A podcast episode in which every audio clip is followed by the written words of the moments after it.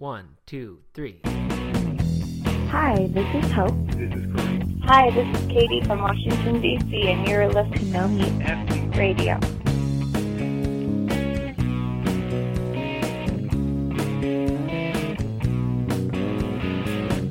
Hello, ladies and gentlemen. Welcome to episode 57 of No Meat Athlete Radio.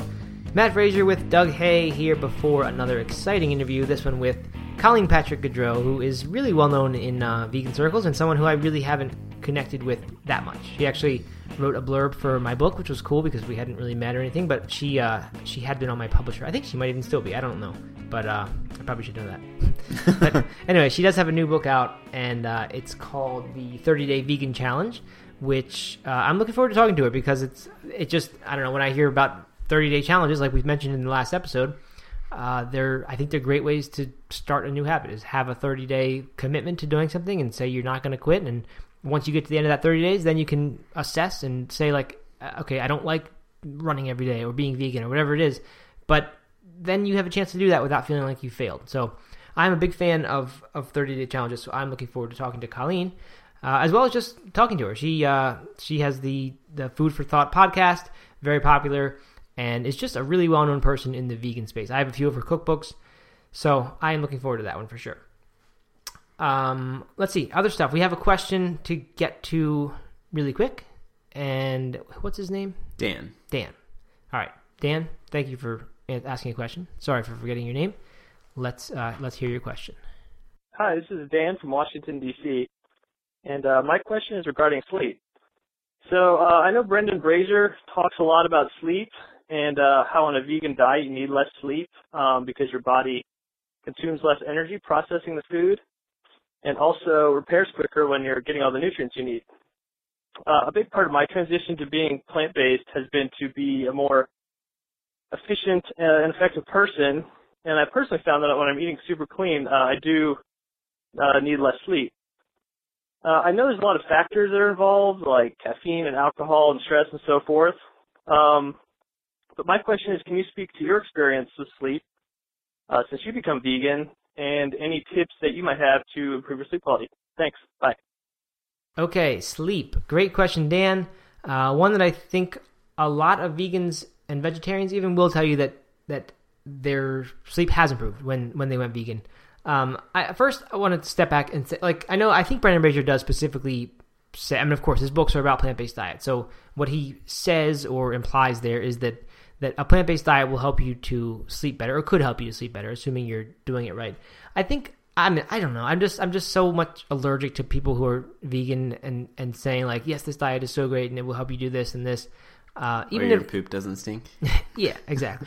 I mean, even if a lot of that stuff is true, uh, and that is true, Doug. By the way, um, I just, I just, I think it needs. I think things should be more precise and, and examined.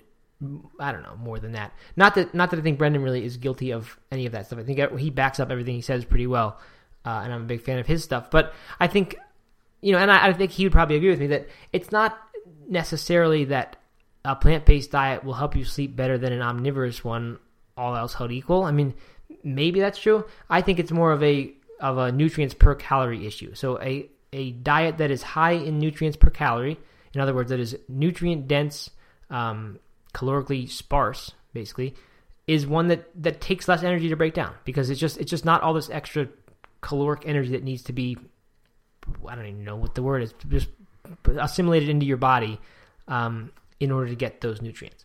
So nutrients per calorie, and that's and of course a plant based diet is a great example of a diet that if you're doing it right, if you're eating lots of whole foods, is really high in nutrients per calorie. Many would argue, and I would agree, that it is higher than an omnivorous whole foods based diet, just because meat and dairy aren't particularly high in micronutrients per calorie. So hopefully that little distinction is clear. Um, just a small pet peeve of mine, but anyway, uh, I I noticed that when it came to sleep and tiredness going vegetarian and then vegan definitely helped me feel a lot more energy. Like I, the, most noticeably for me was that that two thirty in the afternoon feeling uh, when I used to reach for a five hour energy, no longer had to.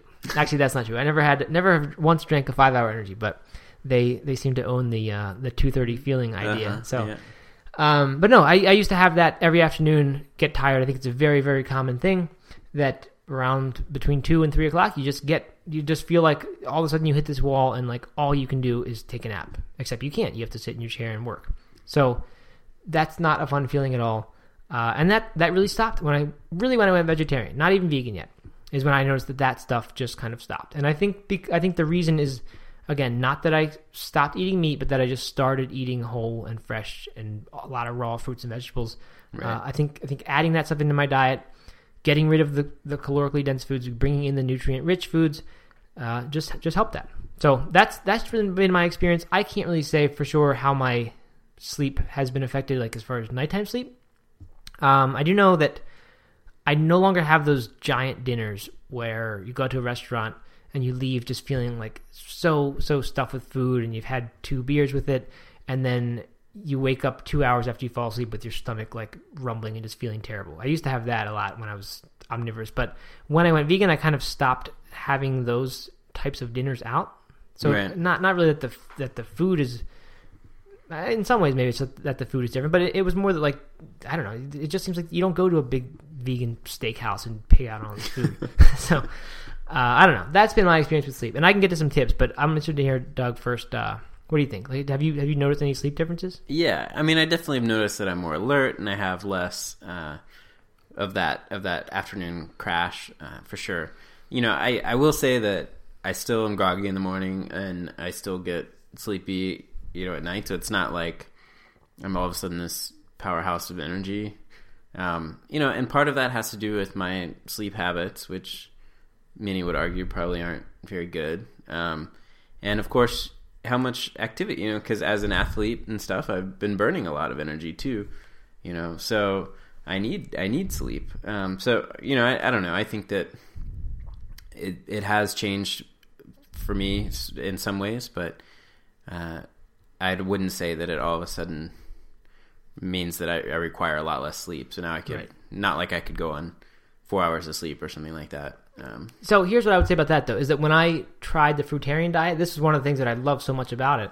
Was I really felt like I didn't need sleep, and I mean not I needed sleep, but like didn't need nearly as much, and I could wake up on six hours of not great sleep with the kids and whatever else contributing to that, and then function as if I had had a nice full sleep on on my previous version of the vegan diet. right. So I love that about it. Um, I I don't know, you know, had I been on, had I stayed on it for for three months or six months, maybe some of that would have worn off because I think a lot of that stuff kind of happened. You, you often feel an energy boost shortly after you change your diet, just because your body gets different nutrients that it wasn't getting and has stored up the ones that it had plenty of. So uh, a lot of times, just changing a diet will will help you have energy that is sort of inexplicable. Um, so I think I don't know, raw or or closer to closer to raw and and certainly whole food. I mean, I think I think that in general is going to make you it's going to help with the quality of your sleep that you have, and as a result, probably make you perhaps need less of it. Uh, and then the one other thing I would point out is that I think this diet in general, and just eating more whole foods in general, fresh, raw, often, um, it has sort of leveled out the ups and downs during the day. I think the energy ups and downs, and the not having the two thirty feeling is just one example of this more general thing that happened. Was it? It just felt like there were less crazy, energetic, jittery periods, even still drinking coffee, and less really low lows where you're just super tired and need to fall asleep right now. Right. Yeah, I can see that for sure. Yeah. So I don't know. I mean, I, I think I think uh, Dan that you're you were right to uh, to want to adopt a diet like this as part of a general kind of self improvement, well being, productivity, efficiency, whatever mindset. Uh, I mean, I'm biased, of course, because I eat this way and I love it, but I, I think it really does lend itself well to that sort of thing. Our friend Jeff Sanders, who does the 5 a.m. Miracle podcast, uh, that's kind of one of his things. He talks a lot about energy and how how useful or how essential energy is to productivity. That that really is the the underlying thing. You can do all the productivity hacks that you want, but at the end of the day, it's how much energy do you have and how much which is going to relate to your willpower and everything else that's going to involve or, or is going to um, contribute to how much you get done. And he eats a, a vegan, actually very close to fruitarian diet, 80-10-10 type of thing, a lot of raw food. Uh, and he does so one, the main reason because it he thinks it's what gives him the most energy. So um, check out his stuff if you haven't heard it, Dan. He's he's good and uh, he's a friend of mine. So how about how about some pointers?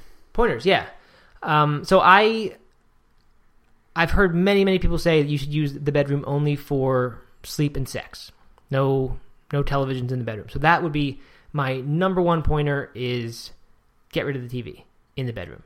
It just it, first of all it will suck up your time. It, I mean it'll make you stay up a little bit later watching TV if you're watching it. Uh, second of all, it, it just gets your mind in the state of watching a screen and and being active and that's not really what you want in the hour before bed you probably don't want any screens or lights or anything like that bright lights anyway uh, and even like reading intense nonfiction i don't think is good that close Right. to bedtime just because it gets your mind racing at least for me it does projecting thoughts into the future and i don't think it's really conducive to sleep Mm-hmm. so get rid of your tv is the number one i mean i still read in bed i still use a kindle which is technically a screen Mm-hmm. but uh, I don't know. I would get rid of that. And then my wife and I, we got rid of all the lights in our bedroom possible that we could, and we still have light lights like lamps and stuff. But we just got rid of all the blinking stuff. We used to have a TV, a VCR in our old apartment. We had the internet like box in there, so there would be these flashing green lights, and you'd wake up in the middle of the night and you could count like thirty different little lights around the room. so we just got rid of anything that plugs in and has a screen on it, basically in the bedroom, so that uh, it's it's really dark at nighttime, and I think that makes a big difference. What do you use as as an alarm clock? Your kids? I mean, most days that's what it is. We just don't set it, and then they they get us Uh-huh. up. But I have, I just put my phone on set it to six thirty or something. I'm going to get up before the kids do. Yeah. Uh, so that that has not been an issue really. hmm Yeah, I mean, I, I would definitely say I completely agree about the not doing anything in the room. Um, you know, and, and for me that includes reading too. If I can read, I w- I would want to read in the living room or in a comfy chair or something like that, and then go once you go to the bedroom, you're going to bed or having sex, I guess. There Um, you go.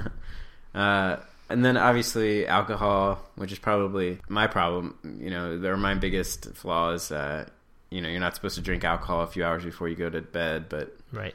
uh, you know that's. Would you say that's your biggest flaw? as as far as sleep? Okay.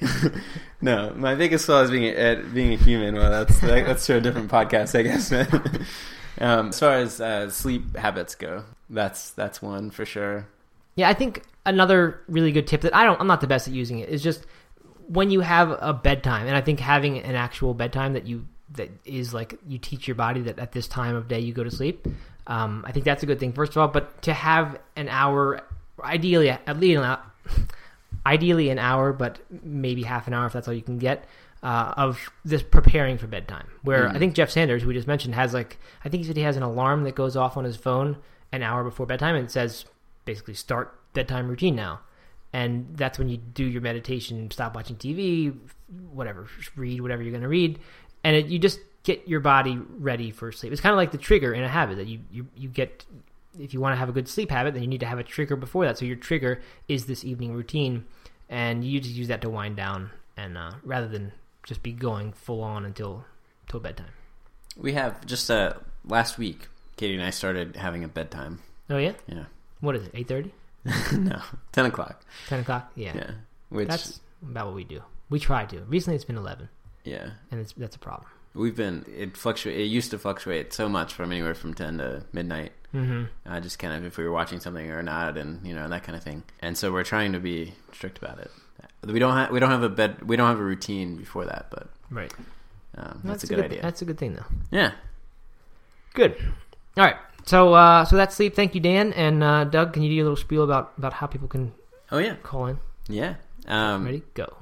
We I've loved having Dan and everyone else call in. This is a lot of fun, and uh, you can call in to ask your questions, and we will answer them. And promise not to talk about sex too much. Mhm. Um, uh, it's 951-666-3281 or nine five one no meat one. All and right, You can amaze your friends by having your voice on That's the No Meat Athlete radio airwaves. You And too could be on this radio show. You could you could be a no meat athlete radio star. Yes. All right, cool. So let's get to uh, Colleen's. Oh, and first Italy. I've got to mention this Italy. Last time I mentioned the cruise. Now I've got Italy to promote. Um, and the tie-in here is that Colleen Patrick Goudreau, our guest on this interview, did the Italy thing. I think she's done it last year and maybe before that. It's a vegan tour of Italy. Uh, I'm doing it this year along with Miyoko Schinner, who does artisan vegan cheese. Our week is at the end of July. I think it's like July 18th through 25th or something like that. Uh, but it's a week in Italy. Um, it, I mean, the tour is incredible. It's this national park. It's like a UNESCO, I don't know, heritage site or some sort of site that is protected and largely untouched. And they eat uh, all this, you know, very high organic, very high plant based diet. And the tour has vegan food on it. It's it's their meals are provided vegan breakfast, lunch, and dinner almost every single day. And uh, I think that's a cool. I mean, I don't know. I feel like once I went vegan, I started thinking I would love to go back to Italy, but I don't know if I'm going to be able to do it anymore because how can you go there and and enjoy Italy while being vegan? Well, this seems like a very good way to do it. So anyway, if you're interested in coming to Italy with me and Miyoko, uh, or checking out the other hosts of the other weeks, uh, and these are these are good little weeks because each one is limited to 22 people. So I don't know. It's just it's just a nice way to to come in a small group setting, hang out with whoever the hosts are. Um, but if you want to check that out, it's nomeatathlete.com slash Italy, and that will direct you to a flyer that's online, and on that flyer will be a bunch of details about the trip as well as contact information for Donna, who is handling all the booking. So check that out, nomeatathlete.com slash Italy, if you're looking for some sort of fun vacation in July. All right. Anything else, Doug, before we get to Colleen Patrick Goudreau and the 30 day vegan challenge? I think that's it. We'll Okay. see you next time. All right, enjoy the interview.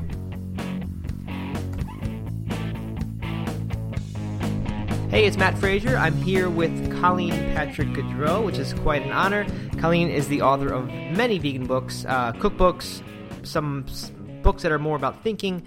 Most recently, the 30 Day Vegan Challenge, and uh, as you know, I'm always a fan of habit change, so I'm really excited for this one. So, Colleen, thank you very much for being here. Thanks, Matt. It's nice to be here. Yeah, and uh, what I what I just realized we I had Robert Cheeke on the show on the last episode, and uh, we talked a lot there about the vegan cruise, uh, the holistic holiday at sea cruise, which I know he's been on for years and years, and this will be my first year. Um, but I didn't realize that you'd be there because I in the intro to this one we mentioned Italy because I know you had done that last year. You're doing it again, uh, and I'm going to be doing that as well this year. But uh, didn't know about the cruise, so I'm I'm just kind of curious. Is this your first year on the cruise, or have you done it before? I did it two years ago. Okay, two years ago, and I guess you had a good time if you're going back, right? I guess so.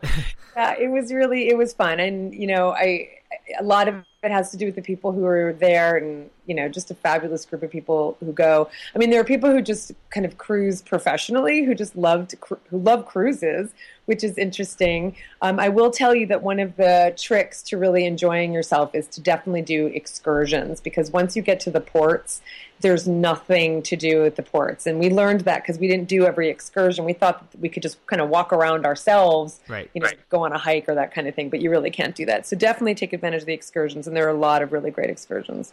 Ah, okay, good to know. I'll actually be there with my whole family, my wife and two young kids. So uh, I have no idea what how kid friendly the excursions are, but we'll have to check that out. Oh, they are for sure. Yeah. Oh, lots good. And you're you're actually going to do some speaking or demos and things like that too, right? Both. Yep. Cool, awesome. And then Italy, I want to talk about that too because we are really looking forward to that one, um, obviously. And uh, I know you've done it before. Uh, for those who, who don't know, this is this is through Green Earth Travel, and uh, I've I've put links before. It's nomeatathlete.com slash Italy. But Colleen, you're also you go in June, I think, right? And, and all the other ones are in July. That's correct. Yes. Okay, so if you if you're interested in going with Colleen, uh, you can you can check that out on her site. Is there is there an easy link to get to Colleen on your? site? I think it's what an ad in the sidebar. Is that where it is? Or just appearances. The link, um, the menu bar uh, appearances. Got it. Okay, cool. So anyway, um, let's talk about your new book because I when when this one came across my email, I was really excited to check it out uh, just because I'm a fan of the the concept of how people change habits, and uh, it's it seems to be a hot topic these days, um, and particularly the the idea that we should change in really small steps. And I, I like that a lot. That's how I became vegetarian and then vegan was really over a, a long, several year process. Uh, but but what I tell people who don't have the patience for that, because I know not everyone does, uh, and I'm kind of one of those people too. I really don't. I always want to just dive in at first, and I've found that small steps work better for me. But what I tell people who do want to just try diving into something is if you're going to do that, put some sort of end date and call it a challenge and say, I'm going to do this for whether it's 10 days or 30 days or whatever, and say, this is a challenge I'm doing. And because I think when you do that, especially with something like vegan, um, you don't have the the voice in your head saying I can never eat a cheeseburger again. Like how am I going to survive this? And then you get all these doubts, and then you just give up because it just becomes overwhelming. So I, I love the idea that there's an end date at which you can say I'm, I'm going to make it this far, and I'm not going to cheat or give up until I get there. And once I get to that point, and only once I get there, will I reconsider. So I'm just curious, like why, um, for you, why why did you choose this the the 30 day vegan challenge approach rather than you know a small steps thing and say like on the first week be vegetarian and then gradually go into it? Yeah, well, all of what you said. So it it really, I think, enables people to experience this and kind of dip their toe in without feeling like they're saying forever, never, right? Just because people tend to fail when they just say, I'm going to always do this, I'm going to never do this, I'm never going to do this again, I'm only ever doing this, right? And so you set yourself up, and then you might have some challenges, and then you stop doing it or start doing whatever you stopped and you wind up feeling like a failure. And so i so the whole idea of just saying like for this time period i'm going to experience something new and try something new is really um, helpful for people. But the other idea is where it starts to be so interesting and i share your interest in behavior changes and habit changes because really everything we do is based on habit we are such creatures of habit. And so what happens is most people say, I don't eat that much meat or I don't eat that much dairy or I don't eat that much, right? I mean, that's, mm-hmm. I don't, I've never met anyone who has not said, yeah, I don't eat a lot of meat. And yet you don't know how much you do anything until you stop. So what happens is in, in this 30 day period, you're stopping long enough to recognize what your old habits were. And more importantly, in terms of success um, creating new habits. Because what happens is we're kind of looking in one direction our whole lives. We're choosing the same foods. We're going to the same restaurants. And we just we're doing it by rote. We're not even thinking about it. And so when you say i'm going to do the 30 day vegan challenge and you go to go grab that burger or go to that restaurant you go oh oh, wait a second, I'm not doing that right now. So what's over here? And you shift your gaze and you actually realize there are things that you could choose that you could have always chosen before, but you didn't even know they existed because you weren't looking in that direction. So it gives you the opportunity to look in a new direction and to make different choices so that you can create a new foundation. And then by the end of the 30 days, you've got all these skills and all these tools that you didn't have in the beginning. Gotcha yeah, and I, I think that's all fantastic, and I, I completely agree with thinking, and I love that you have the uh, not just the set your goals and intentions in the beginning, which I think is a really crucial step to this sort of thing.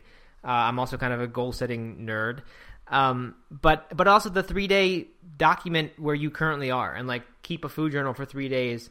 Um, like you said, it just it makes you realize exactly what you're doing and how different that is from the thing that you're trying to do. Because, uh, like you said, people just they they don't really realize what we don't realize what, what our habits are because because they're habits. Mm-hmm. So, um, and I also like that that creates space in between this decision, like when someone picks up this book or buys this book and says, "I'm going to do this thing." Um, it's kind of been demonstrated that that the best approach to changing something isn't just to in that exact moment say, "Okay, the challenge begins right now, and I'm officially vegan beginning now and forevermore."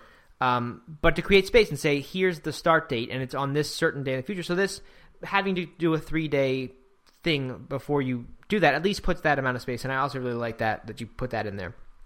Well, thanks. Yes, so the book is structured as like a get ready, get set, go, right? So that those are kind of the big three main sections.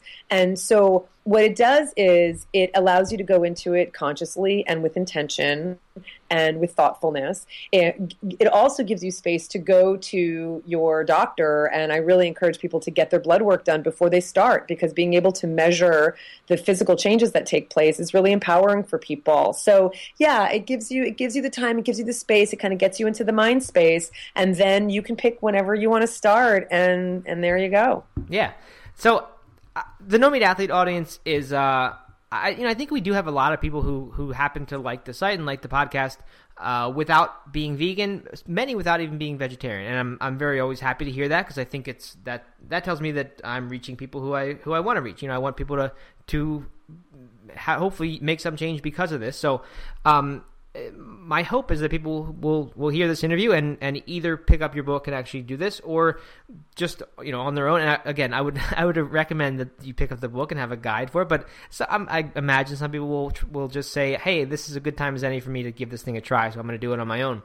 Um, for someone listening, whether they are full on omnivore still or maybe vegetarian, and they say, "I'm going to do this thing."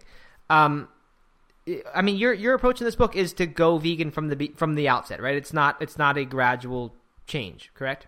Yeah, it's not like chapter one, you let go of butter. Chapter two, you let go of eggs. I mean, it really is just say for this 30 days, commit to not eating any meat, dairy, or eggs. Okay, so what I'm wondering then is on on day one, when it's this sudden drastic change from the beginning, what do you suggest people do ahead of that time? I mean, we talked about about the food diary and, and going to the doctor, but as far as being prepared to actually be vegan and and just like you know act like a vegan does, eat like a vegan does, shop like a vegan, um, what do you, what do you what's your suggestion so that there's not this catastrophic failure on day one because they go to the grocery store and don't know what to do? Um, I mean, is it I don't know. Do you have any tips for just like just the day one when you're making this big dive into something? Yeah. So the first thing I would say is number one, just be open and be flexible. So the first thing that is daunting for people making any kind of change is that it's change. And we resist change because we're creatures of habit. So, the most enjoyable time you're going to have and the most successful time you're going to have during this process it, during this journey is being open and that's what's so beautiful about it is that you actually do wind up seeing oh my gosh there are foods that i've never tried and there are restaurants i've never tried or cuisines i've never tried or i've never cooked before or you know i've never spent more than 10 minutes in the kitchen because i think that's you know too long and a waste of my time i mean it just opens up just possibilities. And so that's really the mentality that I encourage people to have going into something like this because it's a really exciting journey. The other thing, you know, chapter one, once you're in the go part, you know, get ready, get set, go. Chapter one is defining what vegan is. And that's really important for me. And I start there because I want people to actually, that might be in the get ready, get set. That might be in the get set. And that, so again, establishing it before you even start, it, it, it defines what this is. And the biggest mistake, people make when they think about what being vegan is is they think about being vegan as an end in itself when for me and what i think is just really the best way to look at it is that it's a means to an end. For me, that end is unconditional compassion and optimal wellness. And so, what's the best way for me to reach those ends, right? How can I reach my optimal wellness, my unconditional compassion? Well, being vegan is an opportunity to do that. And so, when that is what you think about in terms of being vegan, you don't get hung up on this idea of perfection. You don't get hung up on this idea of purity. But I think a lot of even vegan advocates can talk about veganism uh, in that way. And that's what I think really turns people off. So, my whole approach is, you know, do the best you can and be consistent with your own values, but use it as a means to reach these higher ends because it's a wonderful way to do that without beating yourself up. Like, just we live in a non vegan, imperfect world, but there's so much we can do. And that's what's really exciting about it. Yeah, I like that a lot. I mean, that's, uh, I've never really heard it said that way that, that being vegan is not the the end. I mean that that's not the goal. The goal is is whatever it is you hope to achieve by being vegan. Um, and you're right. That is something that so for so many people, and I think this generally the group of people who I think I don't want to say that they all give vegans a bad name, um, but of those who do give vegans a bad name, and I think there are a few of those out there, they tend to be the types for whom it is totally all or nothing. It's it's an identity for its own sake. Um, for many other sakes too. But but it's it is about you're right perfection and and being vegan to be vegan like that is the end. Uh, so that that's a great distinction. I love that. Thank you, thank you. Yeah, I I, I think it's it becomes about wearing a badge or being in a box or wearing a label. And that's where we're just losing we're losing the plot. We're just losing the plot. And then we wind up judging other people for you know not reaching this you know this level of purity. And you know that doesn't mean there isn't we can do so much. With that that doesn't mean that there aren't so many things we could do to reach those those goals. But it's just we've we've really got to let go of being attached to the goal being I'm this thing called vegan. Like Right. that doesn't Right. even mean anything.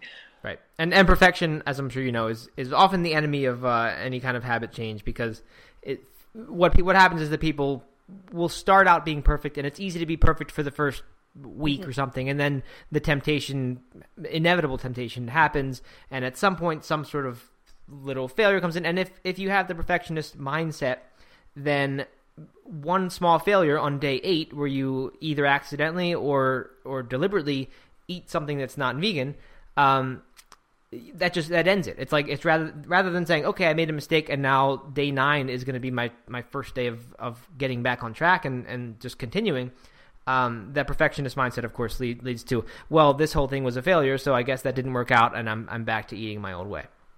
Exactly. um, so I guess that would be an example of a mistake that people would make, which is a nice uh, accidental lead into my next question. Um, what uh, I'm just wondering, what kind of mistakes do you see people make when they when they make changes like this? And I should mention really quick that we I didn't really talk much about the structure of the book. You mentioned the the ready, get set, go layout of it. Um, but each day, each day in the book, like day one, day two, up to day thirty, they're not so much saying here's what to do on this day. It's just like each day is a new chapter um, in education about it. So there's there's a chapter about B12. There's chapters about um, I don't know cooking. I mean, I've I've not honestly read the entire thing, but leaf through it, of course. Um, so it's it's just like a huge education in in how to be vegan. And as you said in the beginning, you could either read this entire thing straight through from the, ahead of time, uh, or you can do it on a day to day basis if you want. Um, but just wanted to mention that because I think it, it is important that people understand what it is. Because I think it's a great book and I think it it could help a lot of people here. But anyway, um, mistakes like what kind of mistakes have you seen people make when they when they take on something like this? I'm assuming you've you've observed people try to do this sort of thing before. Yeah, I've been doing this for, for 16 years. Mm-hmm. I've definitely seen people um, go through this journey and stumble and what have you. Honestly, I think the biggest mistake we make is getting hung up on the perfection. I think the other mistake people make is not embracing this unapologetically and openly in terms of communicating with people around us. And what I mean by that is we tend to think that because it's not part of the status quo that we're going to make people uncomfortable if we're different. And we tend to think different means inferior right? So we're so afraid to like speak up speak up for who we are about what we believe in about what we want. We go to restaurants and we think we have to apologize for asking for what we want even though we're paying for for what we're there for right? I mean we're giving our money to this restaurant and then we're embarrassed to say could you just not put any cheese on that? Right. right? And so we we really feel like we have to kind of hide or just be self-effacing about it or apologetic about it when this is the most beautiful thing we could do is reflect our values and reflect in our behavior what we say we care about most. And so what i really spend a lot of time on is really kind of getting underneath this stuff debunking all of these these misconceptions and empowering people to speak up for what they want. So the chapter on eating out isn't called eating out, it's called eating out and speaking up, right? Because it's about that. It's about how we position ourselves, it's how we present ourselves and the way we come at it is the way people respond to us. If we go at it with apologies and self-effacement and and defensiveness or whatever, that's how people are going to respond. But if we come at this with joy and abundance and and just asking for what we want, people respond in kind. So so much of what I talk about is really just the mindset um, of of living this way and and and asking for what we want, and that changes our entire experience in life and and through this journey.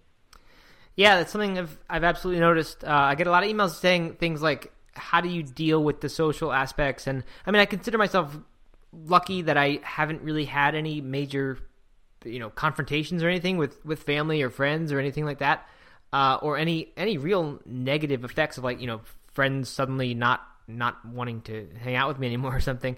Um, but but I think some of it is because I've just been open about it and kind of like I've always I don't know, just like didn't make it, make it weird and didn't uh, be secretive about it and try to go to a friend's house without telling them I'm vegan, but be there for dinner. So I just kind of avoid the food that they made and eat one dish that they made. You know, it's like it's totally right. Just ha- having being open about stuff um, it is it makes such a difference. And I mean, especially if you can be open about it in in the not like certainly we don't want to be inferior, like you said. But we also want to see like I mean, I don't think we want to seem like we're superior either for for making this choice because that that often gets people um, fired up for sure, and you know, not exactly on our side. No, absolutely. And so, you know, again, so the, so you're right that the chapters aren't prescriptive in you have to read day 2 before you read day 3, but there is a guide and there is an arc to the chapters. So they really start with, you know, kind of demystifying all the stuff around the food and the cooking and the shopping and stocking your kitchen and then moving to the nutrients and and those, you know, aspects. And then it goes really into the social aspects, eating out and hosting uh, dinners and the holidays and you know keeping a vegan home or living with non-vegans i mean just all of the social aspects um, so i spend a lot of time on the social aspects and of course it's not about being, you know, inferior or superior, but we do need to know where we end and another person begins. And so that's another issue. So, yeah, absolutely. Coming to someone's home or speaking to a family member and saying, Hi, I'm vegan, which I think are very powerful words. And I think people are aware that just declaring that can make people defensive because it's, you know, wrought with so much um, meaning. And so, what we have to understand is if we just say, I'm vegan, and someone becomes defensive or hostile, and I've seen it, I know that happens to people, um, that's not ours right? So we have to understand that there's a difference between people becoming offended by who we are or what we say and us actually setting out to offend someone. Mm-hmm. Those are two very different things. And so if we're really clear about who we are and how we're presenting ourselves and how we're treating someone else, and it should be compassionately and respectfully, then the rest isn't ours to worry about. So absolutely be who you are, speak your truth. But if someone takes it in a way that you know that rocks the boat that doesn't mean you set out to rock the boat. We have to be willing to let people be uncomfortable if that's what if that's what happens. But that doesn't mean it was our fault or that we should stop being vegan because we made someone uncomfortable by being so. And i've seen that happen a lot. I know people go into the vegan closet because because that situation happens when really that doesn't mean they did anything wrong. It just means the people they were talking to weren't ready to hear it or able to take it or whatever whatever goes on and a lot goes on. But that's a, that's a real big deal for people to kind of get the permission to go oh yeah that wasn't i didn't do anything. That's okay. I can i can be who i am and and if people don't accept that then you know i can just move on. Right. Sure. And i think i think in general just a general openness communication helps to prevent that sort of thing from happening. I mean I, I, don't know. If there's a friend who you're open with and, and you explain to them why you're vegan and, and you don't just say I'm vegan leave it at that. I mean you you know open talking explaining why what your reasons are without judgment. I mean I, I feel like it just generally the, the, nothing really bad comes up when you're talking about real friends. Family might be a little bit different but I don't know. I just feel like it, it's not quite as difficult as people make it out to be if you're just open and you just communicate uh, which is a good reminder. I mean, back, bringing this back to habit change in general, that's a good strategy for any sort of habit change. Uh, is is make sure people around you understand what it is you're trying to do. Like I know I've I've tried to make changes at home. Um, the first time I went vegetarian, actually, I didn't. I didn't even tell my wife that I was going to do this, and I was kind of just like, uh, I'm just going to stop uh, ordering meat at restaurants and, and like subtly stop eating it at home and stop cooking it at home. And like, I mean, no wonder that first attempt failed because if, if the person you're living with and eating with and cooking for doesn't understand what you're doing, uh, it, there's just going to be so much resistance and, and all this extra stuff that happens. And I mean, that's that's an extremely dumb idea of me not to tell it. But I mean, if it's a little thing like I'm going to start writing every day and that's going to be a new habit that I'm going to do for half an hour a day or something, I've, I've gone through attempts where I don't tell someone. It's just like this, it's my little secret thing that I do. And I just they always fail unless you bring other people in and get other people understanding and and you get the accountability and all that that that also comes from from letting other people in on what you're trying to do. So plenty well, of reasons sure. to do that. You know, and writing every day doesn't necessarily affect someone else. I mean, maybe it does in terms of your schedule or your kids right. But if Just it's if yeah. it is you know eating i mean it does affect every aspect of our lives. And so one of the things that you know that you touched on is you know i i think we don't give people the benefit of the doubt. We don't um, we kind of underestimate our family and friends in terms of how they're going to react. So again coming to them and saying i'm going to do this thing i'm really excited about it it really means a lot to me and here's why um, you know don't presume they're not going to be open or going to a neighbor's house or a friend's house and telling them that you're vegan and can i help and make a recommendation of a recipe or you know whatever. Don't underestimate people. But um, on the on the other hand um, uh, I just lost my thought, and it was brilliant. It was a no, but so sure um, yeah, so certainly letting people know that it, you know, because it affects them as well. Um, I lost my thought, but yeah, absolutely. I think I think it's really helpful, and and people are always you know happy to to to step up and support you, and and it, because it affects every aspect of our lives. Eating does. All right. So on that note, um, speaking of eating, I I think of you as a cookbook author first and foremost, and I don't know if that's accurate or not. I know you're also a podcaster and and an author of of non cookbooks as well. Um, but for whatever reason, I've always thought of you as a cookbook author. So. uh, What about food recipes? Someone who's brand new to this diet, whether again, whether coming from omnivore background or whether they've transitioned solely and they're currently vegetarian, um, do you have any uh, just practical food tips, or even just like a favorite like recipe staple that maybe you don't even need a recipe for, or one that's very easy to find without buying a book? Just like I don't know, someone who, who's kind of lost in the food aspect of this stuff. Um, Well, again, Where- so much of it has to do with our, would you mi- have for our- with our like that?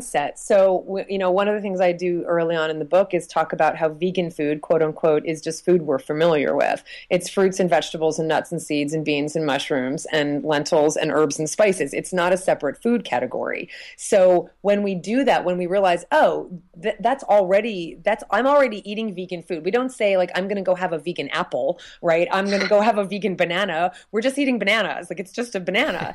And so when we demystify it and kind of take it out of the box called vegan, then it feels much less daunting to us. So I would have people start with where they're at. And so if they're making a pasta sauce already, you know, a vegetable, you know, you know, pasta uh, based sauce, like just have, you know, have that. Or if you're using a meat sauce, switch it out so that it's a vegetable based or just tomato sauce. If you're, you know, already having a salad and maybe you put chicken in it, put chickpeas in it. So there's lots of things you can do so that it doesn't feel like it's so completely new and different from what you're already doing. I think that's where people get tripped up too. They think they have to undo everything they know and start from scratch and they absolutely don't have to do that. So start with where you are and realize that when you talk about you know craving certain things and i talk about this in the book as well there's a whole chapter on craving foods. It's called fat and salt taste good. So much of what we associate with pleasure is really because it's fat or s- salt or it's a certain texture or certain mouth feel but we happen to equate those with animal products. So that's the first thing we go to instead of saying oh it's not a burger i'm craving. It's actually fat and salt and that kind of familiar thing in between you know in a bun. So how can i still get that fat and salt and that familiarity? Well i could have a veggie burger or i could have a bean burger or i could have you know right? So the idea is to just keep it as familiar as possible but realize that it's not about the animal products. It's absolutely about what's underneath them which is usually fat, salt, flavor, texture, and familiarity. So those those are general concepts that I think are just really helpful for people to take away with rather than here do this, this is a recipe you can try. People are already eating vegan and I would encourage them to kind of just again shift their gaze and kind of look at what they're already doing now and how they can just make little changes um, with what they're already doing.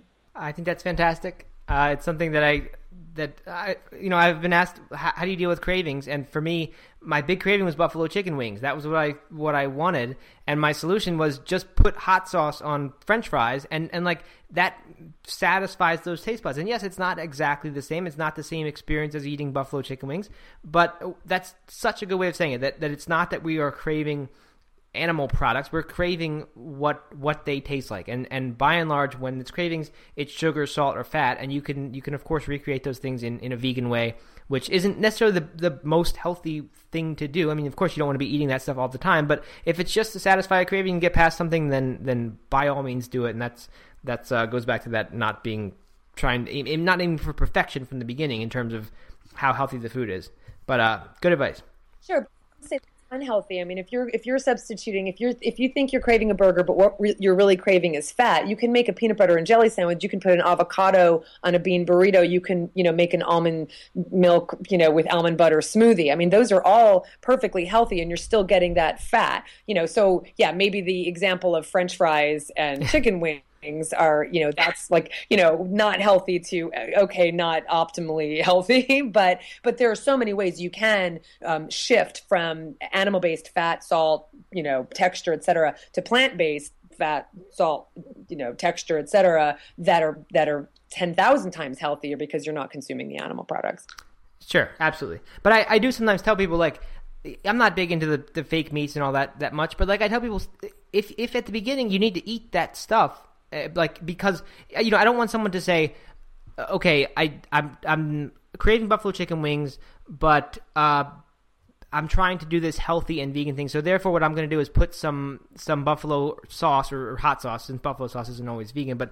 put some hot sauce on celery sticks and eat that. And then they do it and they say, "Oh, this is this is not nearly as good as those chicken wings." So therefore, I quit and I give up. So I you know I want people to like I say have the French fries and put the buffalo sauce on it. Realize this is not the way that you're going to be eating long term. But as a in the beginning phases when when you you know the the willpower is is the thing that is, is, fragile in those early days, and you, you once you run out of it, and, and, especially if you've got this perfectionist mindset, then it's you're you're doomed. So like you know, I just say do do what you need to do in the beginning. Realize it's not going to be your your long term habit of eating French fries with buffalo sauce on them, but.